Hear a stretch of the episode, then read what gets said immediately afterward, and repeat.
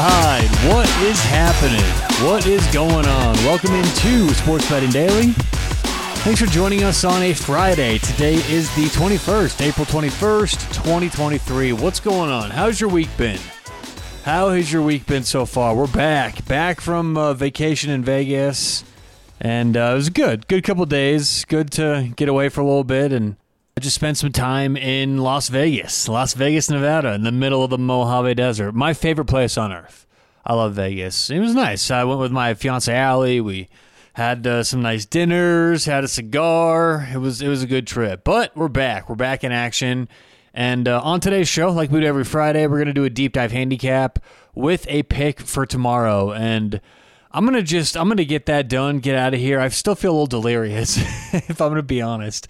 It's, uh, I'm easing back into normal life. But uh, we got a pick for tomorrow in the San Diego, Arizona Major League Baseball game. And I will give some quick thoughts on a hockey game as well just because I was going to give a hockey game out, but there's some information, so we'll just get to all that today. Um, I do have have some quick thoughts though from my travels. We flew uh, Southwest, which Southwest, I don't know what's happened the last couple years.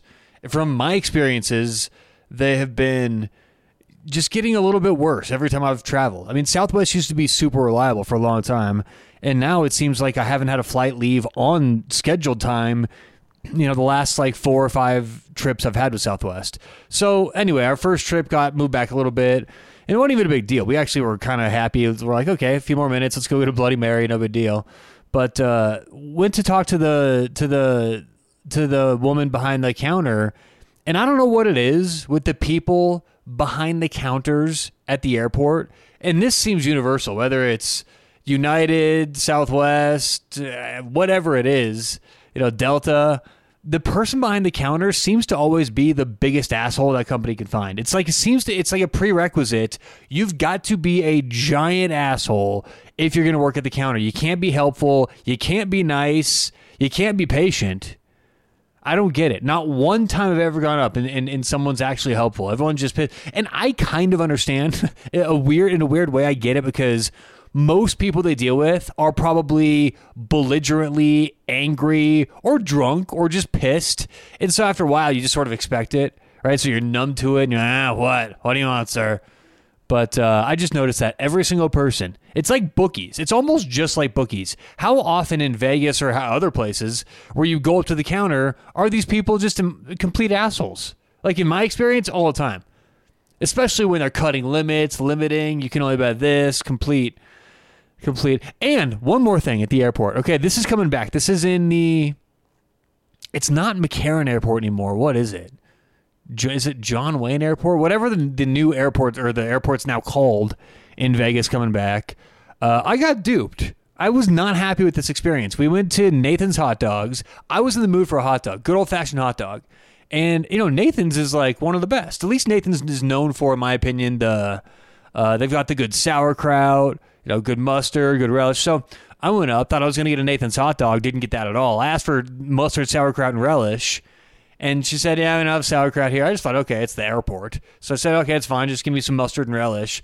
I get the hot dog, and it's just the mustard and relish packets. Just this little tiny packets. I'm like, What? This isn't Nathan's. How do you call yourself Nathan's? But I don't, it's been.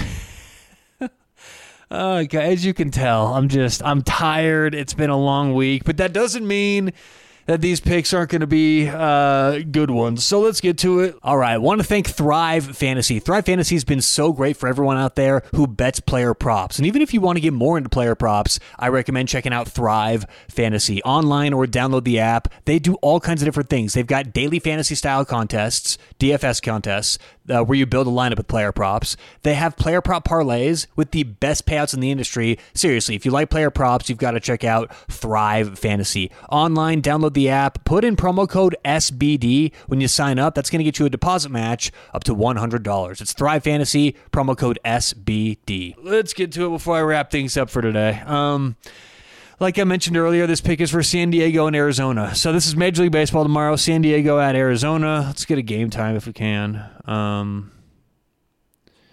tomorrow at oh good, it's later on six ten Mountain Time. So five ten Pacific. Uh, what eight ten on the East Coast.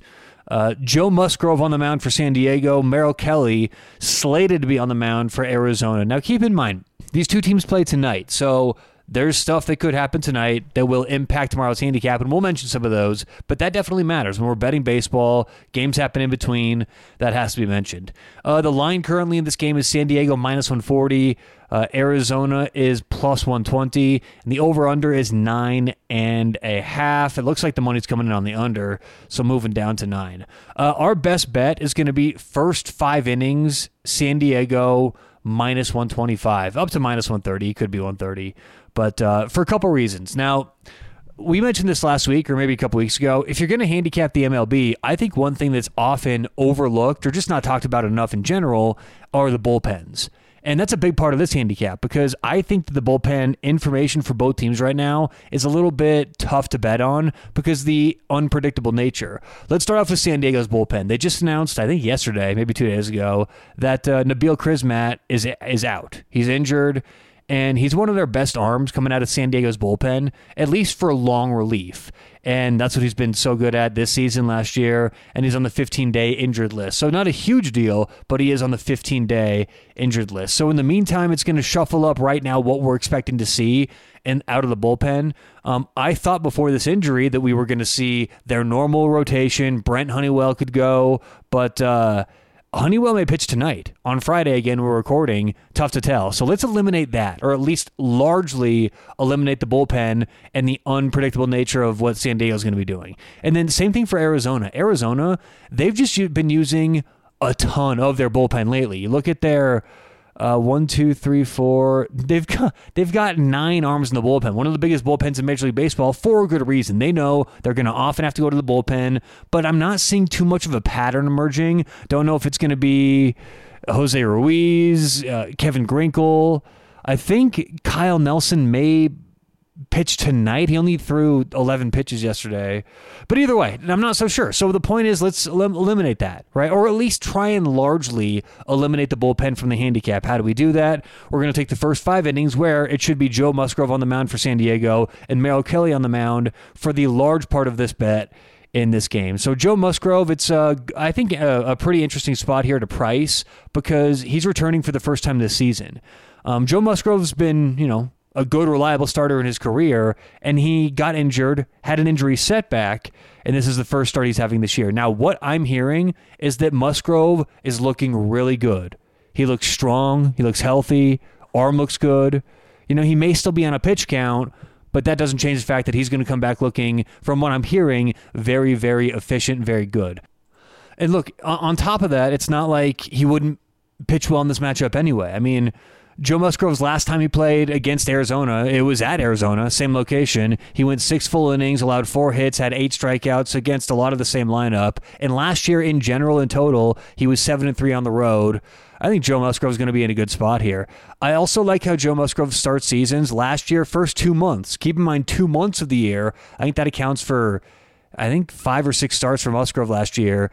He had a 1.93 ERA through uh, May of last season. So I think it's a good spot for him. And then on the other side, Merrill Kelly um, on the mound for Arizona. It's been the complete opposite. I mean, I heard coming out of spring training this year that he was having some control issues, and that's that hasn't been the case. You know, he's been with Arizona his whole career since 2019. Hasn't really been a huge problem, but that was the the word coming out of spring training, and then this year so far, I mean, 12 walks through four starts, and I think those walks all came in three games. So. In three of his four starts this year, Mer- Merrill Kelly's had at least four walks in each of those starts. So I just don't think it's a good situation here, uh, given everything with uh, with both pitchers. And um, you know the the bullpens, like I said, we're kind of eliminating that and getting rid of that. But look, Merrill Kelly right now, I think that his I'm not saying he's going to be wild and be hitting people and, and have four walks again, but you look at his efficiency, his strikes to walks. Right now, his strikes to walks is his K's to uh, uh K slash BB, right? Strikes to walks 1.5. That is by far the lowest in his career. Last year he had a 2.9. Year before that, 3.2. Year before that, he was almost at six. Six strikeouts for every one walk back in 2020. That's down to 1.5 this season. I know it's a small sample size, but uh, this team has seen him a lot. So you look at the pitcher, the batter pitcher matchups. Merrill Kelly's seen or he's faced Jake Cronenworth a ton, Trent Grisham, Manny Machado, Fernando Tatis Jr., who just returned, which has been a big boost so far. We'll talk about that in a second.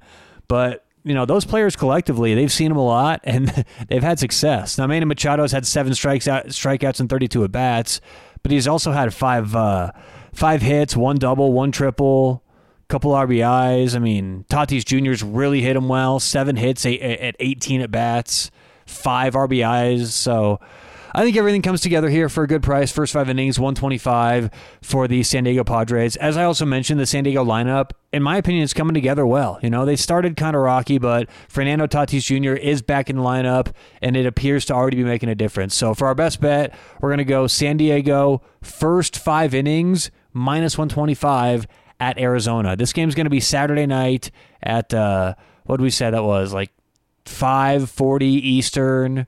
Uh, 840 or so, uh, or excuse me, 540 Pacific, 840 Eastern, right in that time, ish, I believe so. But either way, uh, San Diego first five minus 125. Joe Musgrove versus Merrill Kelly in that matchup. So that's going to be our best bet for our uh, deep dive on Friday. I do have some thoughts on a, a hockey game for tomorrow. I was going to give out uh, uh, Tampa Bay even money against the Toronto Maple Leafs, and I just want to give some quick thoughts on that. So what the pick was going to be, uh, Tampa Bay even money at home. I like the Lightning in this spot a lot. Everything comes down in this whole handicap to the injuries to uh, Tampa Bay's defense. Uh, Victor Hedman and Erik Cernak both out last game, and it looks like Cernak's going to be out for a few games moving forward. Now, I'm not sure about that, but the important part is that uh, Victor Hedman is coming back, or at least should come back. My entire handicap had the fact that that uh, Victor uh, Victor Hedman, excuse me, would play tomorrow. So if he's back, here's here's what I think is going on in this line. I think it's being overpriced for a couple reasons. One, Toronto looked really good last game, but there were that injuries. They just kind of took advantage of a really banged up defense. And two, it's just the Toronto factor in general. They're just good. People are betting on them. They're, I think, in, overpriced right now, given everything we've seen this season, and the injuries are also a big part here. So the injuries to, as I said, Hedman and Cernak, the market's kind of freaking out a little bit, I think, because if they're out again, Toronto could run away with this game. But it's it's it's a it's what we call cluster injuries. This happens in football when you get like three or four offensive linemen all injured or three or four defensive backs all injured. If you only have let's say you have four injuries in football on defense. One D lineman, one linebacker, one safety, and one cornerback. That's obviously going to hurt your team, but not nearly as much as all four of your cornerbacks uh, or at least you know your top four cornerbacks being hurt. So cluster injuries actually have like a compounding effect when when it happens that way. So same thing here for um, uh, Tampa Bay. When you get Victor Hedman and Erik Cernak out, well, now it's two of their best defenders on a team. Keep in mind, you dress what six defenders every every every game. That's a big part of this team. So if Victor Hedman can return, and if Jon Cooper, who's one of the best coaches in hockey, can find a way for this team to play more defensive at home with more experience. I don't see why that's not being taken into account, or at least how I think it should in this price. So I actually like Tampa Bay even money, considering the idea that Victor Hedman plays at least 20 good minutes tomorrow and they shift their team strategy to be a little bit more defensive. If, that, if that's the case, and if you want, you're like, what the hell am I supposed to do with this? I would pay attention to Victor Hedman if he if he's going to be back and be at least 85 80% you know be able to play like i said about 20 good minutes i like even money for tampa. I would make that a bet. And i'm sure i'll have tomorrow more you know for saturday morning's quick picks. But uh, that's an interesting lineup or an interesting handicap and i wanted to put some notes out there for that because i do like tampa. But with those injury concerns and not knowing is hedman going to play how how how healthy is he going to be we didn't really include that on today's show. So, or at least for the full handicap. So, all right, that does for today. Again, best bet is going to be San Diego first five innings minus 125 for the game they're playing on Saturday night. So, all right, appreciate everyone listening. Glad everyone tuned in this week to all the replay shows, and uh, good luck, whatever you have going on today or tonight. Hope you catch some winners. We'll talk to you tomorrow right here on Sports Betting Daily.